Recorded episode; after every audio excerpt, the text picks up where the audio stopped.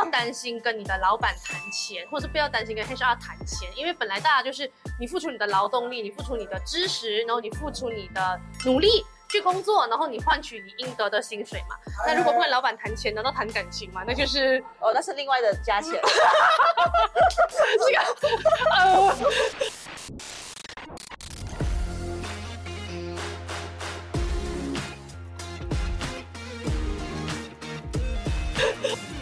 Hello，你好，欢迎你收看《没人在乎》的 Special 版本。我们已经很久没有出来外面吃饭了。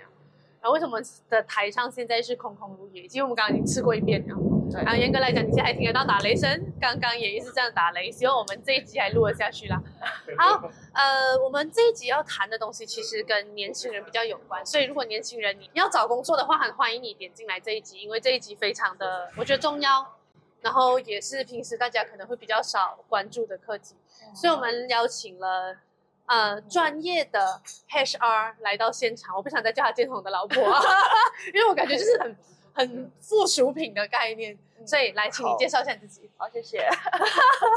好，我是呃，我是一名就是在台湾工作的软体 startup HR，也是一个资深的腐女一例。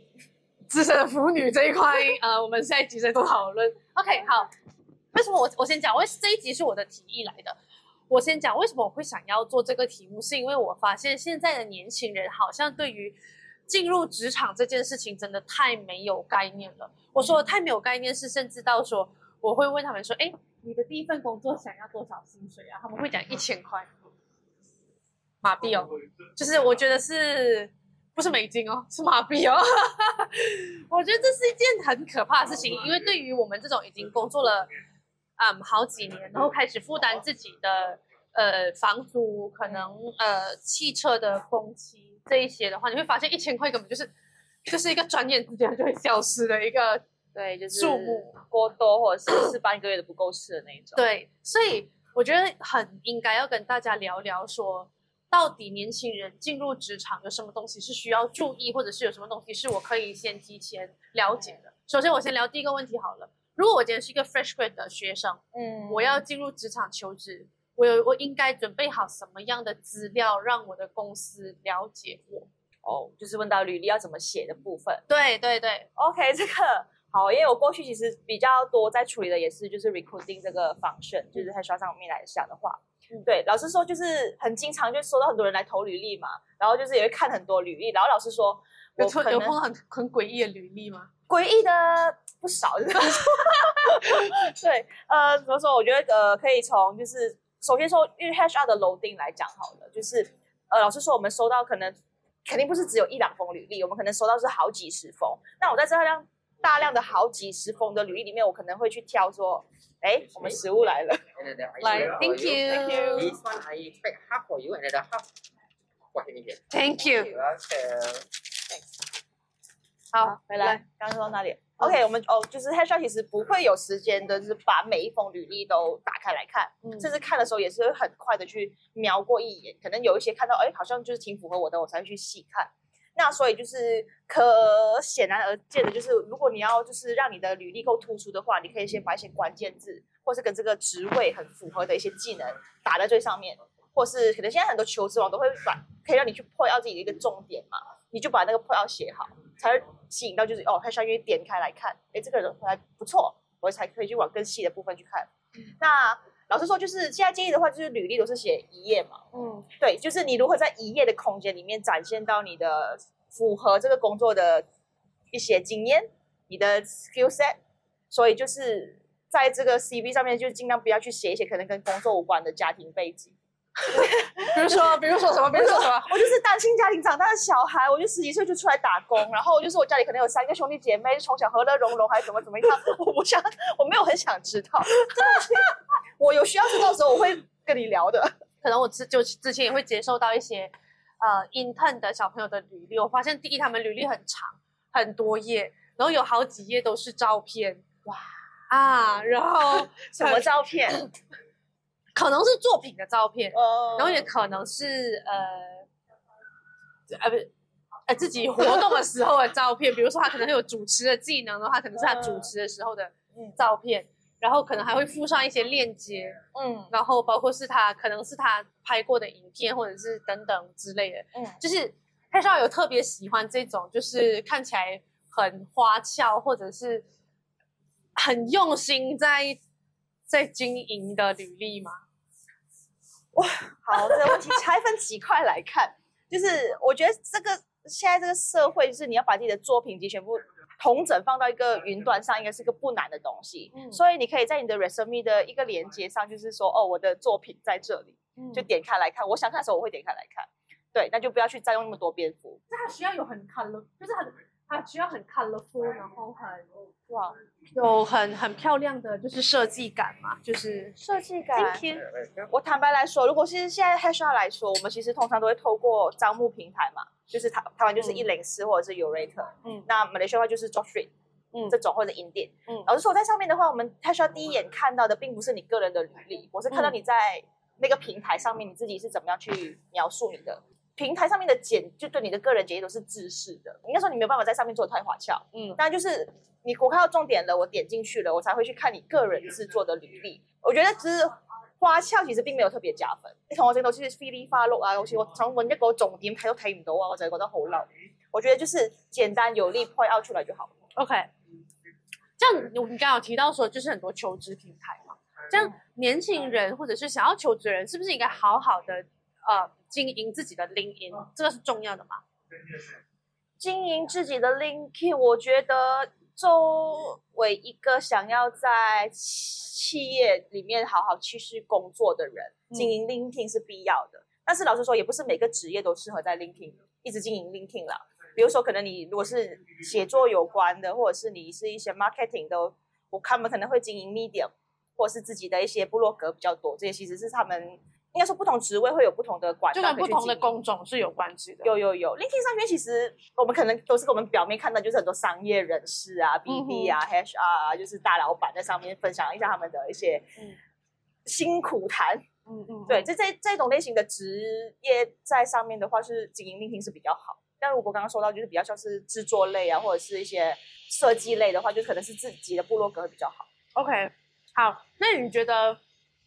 嗯，我现在换一个讲法好了，嗯。年轻人在求职的时候，嗯。他在选工作的时候，因为他一定是上这种求职网站啊，嗯。然后他可以，他是应该要乱枪打鸟，投越多履历越好嘛，或者是说他可以怎么样，在还没有进入面试环节之前，就先透过这个公司的招募资讯，先来判定说，哎，这个公司适不适合我，或者是他可以先做一些什么样的功课？我觉得这个功课嗯還蠻好做的啦。嗯首先你，因为你找工作当然是上要去求职平台看，可能我是想找 HR，我就是關鍵字搜 HR 的专员等或经理。那可能很多公司可以给我选，那你肯定会有自己喜欢的公司的种类，或者是他们公司的领域。因为有人喜欢做呃软体公司的，有的喜欢做呃就是可能 warehouse 的、logistic 的。对，那你其實把這些就是能夠篩選的條件都筛完之後，你可能剩下就最後可能十、二十家、五十家公司。那你可能既然你要求職，你還是花時間去看啦。對，有一些可能你早就知道它的名气，你當然可以去就很快的去點開那幾家，然後就是去投履歷。那投履歷之前，我覺得可以再做一個動作，就是呃，好，我我認為應該就是好像制度完整的公司，它應該會把自己很多的所有的一些公司的福利制度，或者是给的一些可能薪水架构都会写在上面。那我觉得这点是可以先去看看的。那除了在招募平台上面找资料，我觉得更重要是，其实应该是台灣、馬來西亞都会有一些，就是可能去看人家过往的一些面试分享，或看人家分享说，哎，这个公司的薪水长什么样子的平台。就台湾的话叫做面试去跟比薪水。那这两个我觉得他们的里面的资料，他们其实会比單純在可能一零四上面找的資料更加的完整。马来西亚也有，更加的真實馬來西亚也有一个 Instagram account 叫 Malaysian Pay Gap，就是他会有一个或者是匿名的去分享他自己的那個哦薪水的水平。好，那既然已经然後就讲到这边，讲到这边了，我就应该要进入面试的环节了嘛。嗯那请问面试之前，呃，作为一个 HR，你会 prefer 这个来面试的人做好一些什么样的准备功课？OK，最基本的是先了解我这个工作是做什麼的，嗯因为我其实最近好像有遇过，我这只是单纯跟他第一 round 面试，他就跟我分享说他他想要做，呃，可能偏向 to C 的 marketing，但是我这个工作那边上面他开头已经写说我要 B to B 的 marketing intern，那那我就觉得嗯，你揾吉嘅咧咩啊？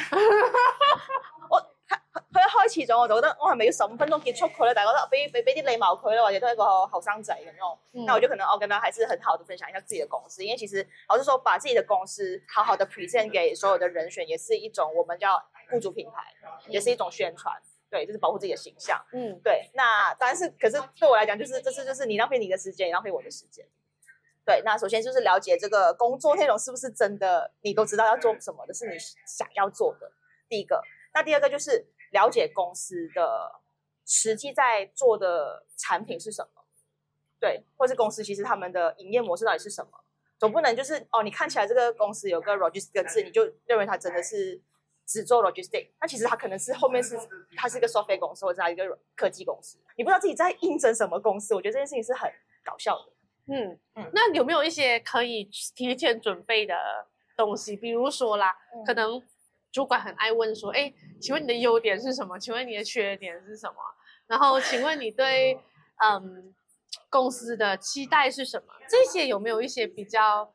可以准备的方式，或者是什么样的方式可以让你感觉起来比较落落大方一点点？OK，我觉得其实优缺点这个算是我觉得是已经算是烂大姐的问题，老题目 基本就是而且一定都会准备一下，但是所以我们可能也可以可预期的都知道你可能会回答什么，所以就是我现在有有比较特别的回答吗？还是我没有缺点？啊，我可能会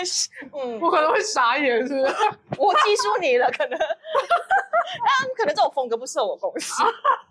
对，比较有自信，太过有自信 OK OK 驾驭不了。OK OK OK，我觉得可能现在应该说，我觉得现在可以去，大家可以去练习一种比较新形态的一种问题，叫我们叫做情境式的问题，就是我们可能会问你过去，呃，你发生过一件可能最困难的事情是什么？但是我想要听你很完整的描述，就是。OK，好，那你有遇过什么很雷的，就是受受就是不是受访者，很雷的应聘人，他会做一些什么样的事情，可以提醒我们的年轻小朋友们不要做这件事情？我觉得 summary 几个总结，嗯，对，首先的话，履历要写得清楚，然后简洁有力。嗯刚刚说的家庭问题不要说，然后我知道现在其实蛮多年轻人可能是零零后吧，但我不想这样子概括零零后，但是就是最近蛮多履历是零零后都一定会附上我们的 IG。对，老实说，嗯，他可能想要让我从 IG 认识他这个人了，他也是也也有可能有些他有些可能他是个博主，他想要展现自己的一些流量，他就放他的 IG。嗯但我觉得最近有点开一个真的是吓到我，我点开来是，我点开来看就是一堆的裸上半身的照片在穿内裤，我是完我没有防备一下，就是他们就是一个二十岁没你还没有想要在上班之前看到这种东西啊？我就说，哎，还好旁边没有别人。我，哎，我感觉我好像在看什么 OnlyFans 的那哦个介绍图。OK OK，呃，如果你真的是觉得你想要用你的 IG 为你加分，然后可以可以放一些正常的你的生活照在 IG 上，或者是嗯你就不要附上去就好了，不要多此一举。或者是其实我我会我其实这边比较好奇的一个问题是在职场上面，嗯互加这种私人的嗯社交媒体平台，是不是一件也不太好的事情？我觉得不会、欸，但是我觉得也要看人吧，因为我知道，就是我可能我大家都是算新创公司，大家都比较年轻，大家就是可能都会下班一起去吃饭喝酒的，嗯嗯所以大家就是平时就是互相加 IG，然后分享一些 meme 是很正常的，或者看到大家的动态，嗯对。但是有些人他确实就是很想把工作跟生活分开，嗯那就是他他们想要加我们的 IG，我觉得这很正常。好，还有什么雷区？再一个就是哦，那我觉得可以在进入面试的时候，我觉得就是呃，可以就是在每次的回答回应上都可以有礼貌一点。就是呃，我说的礼貌是指，可能有些人就是面试的一轮过后，他可能会一直每隔一天、每隔两天就打电话来问你说，哎，我的下一关到什么时候？那老实说，就是公司内部一定有公司内部的流程，我没有联系你，呃，不是说没有要跟你走下一步，或是没有想要告诉你结果，是因为我们真的很多流程还在跑。你一直打来催，会让我们所有人都很有压力，或者是为你自己这个行为扣分。那我觉得是不是其实呃，为了让这个自己也有所预期的话，是不是他可以在面试结束后可以稍微问一下说，就是哎呃，那我大概预期什么时候可以收到你们的进一步的回复？因为我知道其实有一些公司它其实还蛮有责任感的，就是因为呃很抱歉，就是你这个没有上，那就希望你可以找到更好的工作，他可能就会有一个这样子的一个通知。但是也有一部分公司，它其实是就是默不作声，就当做你没有下文了，然后要面试的人他其实也不知道到底应该等多久，所以他是不是其实可以在呃面试结束后应该问说，哎，那我可不是不是多久之后会得到一个比较明确的通知，就是说有没有需要 second in，或者是说有没有录取，或者是说有没有就是呃不上这样子，是不是可以可以这样子去问？主动来询问当然是很好的，但是我觉得当其实 HR 很多时候都会有跟他说，哎，大家可能要等多久才会有个哦，所以回 HR 会主动说明这基本上应该要主动说明这件事。如果他没有主动说明，你要问。嗯 OK OK，对对对，好是这样。然后再接下来的话，就可能面试的时候，我觉得就是千万不要迟到，这个应该是一个很基本守则吧。啊 OK，连这个都要提醒吗？哎，我我最近真的好几次哦，就是我我我不知道为什么现在人是怎么样，我可能我知道他说塞车，我也知道那个时段在塞车，但是你既然约这时间面试，那你不就应该做好所有的可能会导致你迟到的因素，你都要排开。就第一印象很重要啦。对啊，而且就是我觉得不只是对印象，那我会带入到你生产工作的时候，那下次跟客户约的，你跟他说塞车，我迟到半小时，我客户可能是可能是总经理，可能是董事长，他会等你吗？不会啊。嗯对，我觉得这是一个守时观念啦，就是。OK，好。那如果面试都顺顺利利的话，我们接下来就会进入到一个所谓的谈价钱跟谈条件的环节。嗯我觉得，如果你跟别人谈一千块的薪水啊，你。对方公司会笑死啊，冒死啊，一千块，爽死，现在现在的 skin now 就这么的，他真的会爽死。我还可能我可能我可能还要给他加个五百，我说不行，没有基本薪资我会被罚的，不要搞我。OK，你觉得呃，作为一个 HR，就是我作为一个 fresh grad，我应该怎么样开那个薪水，不至于让人家觉得就是第一不会太低，亏待自己就是有好好念书的这个嗯专业。第二，不至于到开的太高，让人家觉得笑哎、这样的状态，怎么样可以避免这两种情况？我可以明白，就是 fresh grad 嘛，毕竟人生第一份工作，甚至他嗯。可能都没有 intern 过，嗯就是他就是要出来谈他的人生第一份公司的价钱 OK 很彷徨。对我觉得最最简单、最简单的方法就是去刚刚我我说的那个，就是面试区或比薪水上面爬资料，就是爬说，哎，这通常这家公司有资料来看，他们可能，你可能上面他们会有说 manager 大概是多少薪水，然后大概一些专员是多少薪水，那你自己去看，你 fresh 的话当然是看专员等级啦。那你可能看了好几个，你就觉得说，我可以取平均数，嗯，对哦，我先说，这边前提是我们都，我们刚刚谈的应该都是以马来西亚有 degree holder 的人出来找第一份工作来看嘛，所以其实 degree holder 我觉得对得起他们的薪水，就是取个平均数，取个公司过往经的平均数是不会太过分的。嗯嗯，对，那此外的话，刚刚也可以上公司的招聘网站，好的公司当然会写说，哎，我这个职位的 range 就是开多少，嗯，哎，那如果它比你的原本的预期高，那当然是好事。好事，嗯对，那如果它的 range 写的太广，可能说两千到五千之间，呃，他可能是悄悄放开心的，所以那时候就只能靠刚刚说的什么比薪水那个网站的资料来做一个比。比如说，呃，我是一个可能国、呃、台湾国立大学的毕业生，我可能嗯问过学长姐，如果说这个学士出来一毕业大概平均薪水会落多少？哦，那个可能他跟我说就是三到四万不等，那我可能就会拿这个区间再再收敛一下。嗯对那综合评，应该说刚刚提到，其实它我们有三个管道都可以去了解这个产业这个职位的薪水可以长什么样子，所以你你自己应该可以取一个自己想要的价钱出来。嗯嗯嗯。那我觉得其实除了这个之外，我觉得年轻人也要注意其他的事项，就比如说你的公司有什么样的福利，嗯你的公司给你多少休假，嗯，那你有没有 EPF 跟 EPF 跟 SOC 真的是最基本的，拜托。哎哎哎，真的有公司不会给的。所以拜托拜托你不要去这种黑心公司，可以吗？你说一个底规 holder，你连你这个只能选黑心公司吗？我不知道，现在年轻人到底怎么？对，我的意思是说，就是就是 EPF 跟 SOC 是最基本的，再来就是你有多少天的休假，这样、嗯呃，马来西亚的政府是有规定的，啊、每一年的 AL leave 根据你的工作的时长，就是工作一年有多少 leave，工作两年有多少 leave，它是有一个规范的。嗯，当然 more than 那个规范是好事，嗯但是就算没有，它也不应该低于劳工部的这个规范。再来就是你有没有什么额外的一些奖励，比如说你 OT 的薪 OT 的价格怎么算？如果是休假的话，你回来上班有没有双薪？那你呃有没有一些其他的，比如说是看病的福利、medical claim 这些东西，其实对于一个工作的人来说，我觉得都是很重要的保障。但是我觉得这一块很长都是呃年轻人不知道，或者是他会不敢问的，因为他会觉得说，哎，我求职第一份工作，那我我这样问是不是显显显是显得我很爱钱？呃，就是他们可能会有这种想法，所以就不敢问。但是这一些问题都是应该要问，HR 应该也不排斥他们问这个问题吧？不排斥，我觉得呃。黑下有分很多种类，我我个人不排斥问。对，也有黑心黑下的部分，是不是？黑心他就会跟你说，呃，比如说好了，就是我我我先说，可能我我都是在在新创的公司，就是可能制度可能还没有 build 的很完整。嗯嗯。对，然后当然就是可能我有人来问我福利的时候，我只能把我现有的跟他说，然后我后面会补一句，就是那很多福利我们还在规划当中，我们也希望未来公司可以就是给到大家更多的福利福利。对，这是一定。我们我觉得实际上我们期待这样子，我因为我也期待我也会有更多福利嘛。但是对对对。但是我觉得不管是跟我应征，或是跟同类型的新创公司应征，大家都先听有的那一段就好。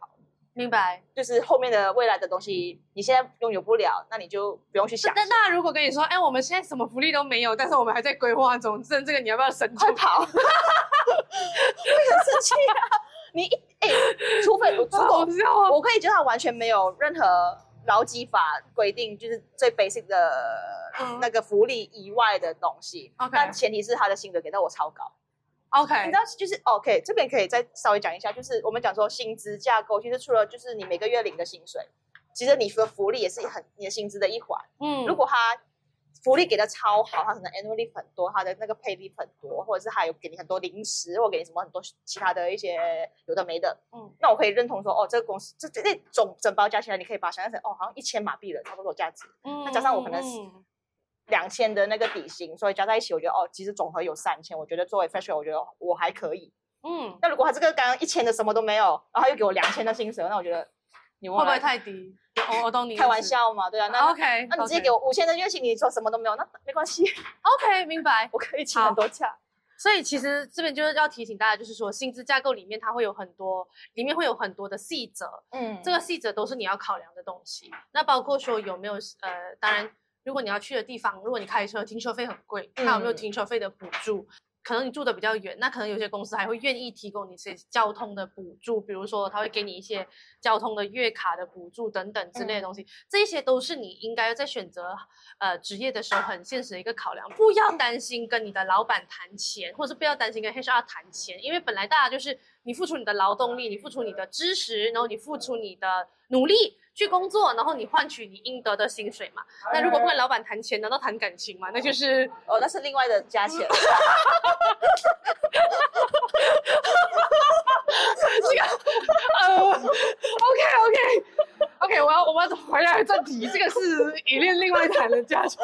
我们可以开另外一集聊这个。OK，那我想问一个。呃，我觉得可能是求职的人，尤其是啊 fresh grad 的人，他可能同时求职，他会同一个时期就面试很好几家公司嘛。嗯，面试好几家公司的话，有一个问题就是说，如果我面试了公司 A，先面试公司 A，然后公司 A 已经说，哎，OK，好，我可以给你 offer 了。但是其实我最喜欢的其实是公司 B 或公司 C，但是公司 B 和公司 C 我还没有，我已经排到面试的机会了，但是 maybe one week after or two week after，这样，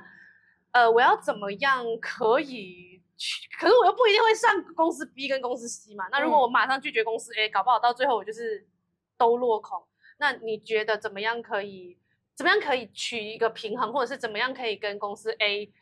说明这样子？好，嗯，这个问题好像拆解蛮多块，可能先从嗯雇主那边来看好了。OK，可能是公对公司 A 来讲的话，就是我现在其实招募，我也希望快点有人可以。到位，嗯，那可能刚好就是我觉得哦，你是我的 perfect match，我就很想你快点来，嗯，那可能就是我当然是希望你越快越好，但是我们也知道有时候东西就是急不来，公司要人，人也在选公司，我会想要听就是这个求职者他的实际想法，可能我们也要做一个配合嘛，对，那这时候会回到去那求职者，OK，你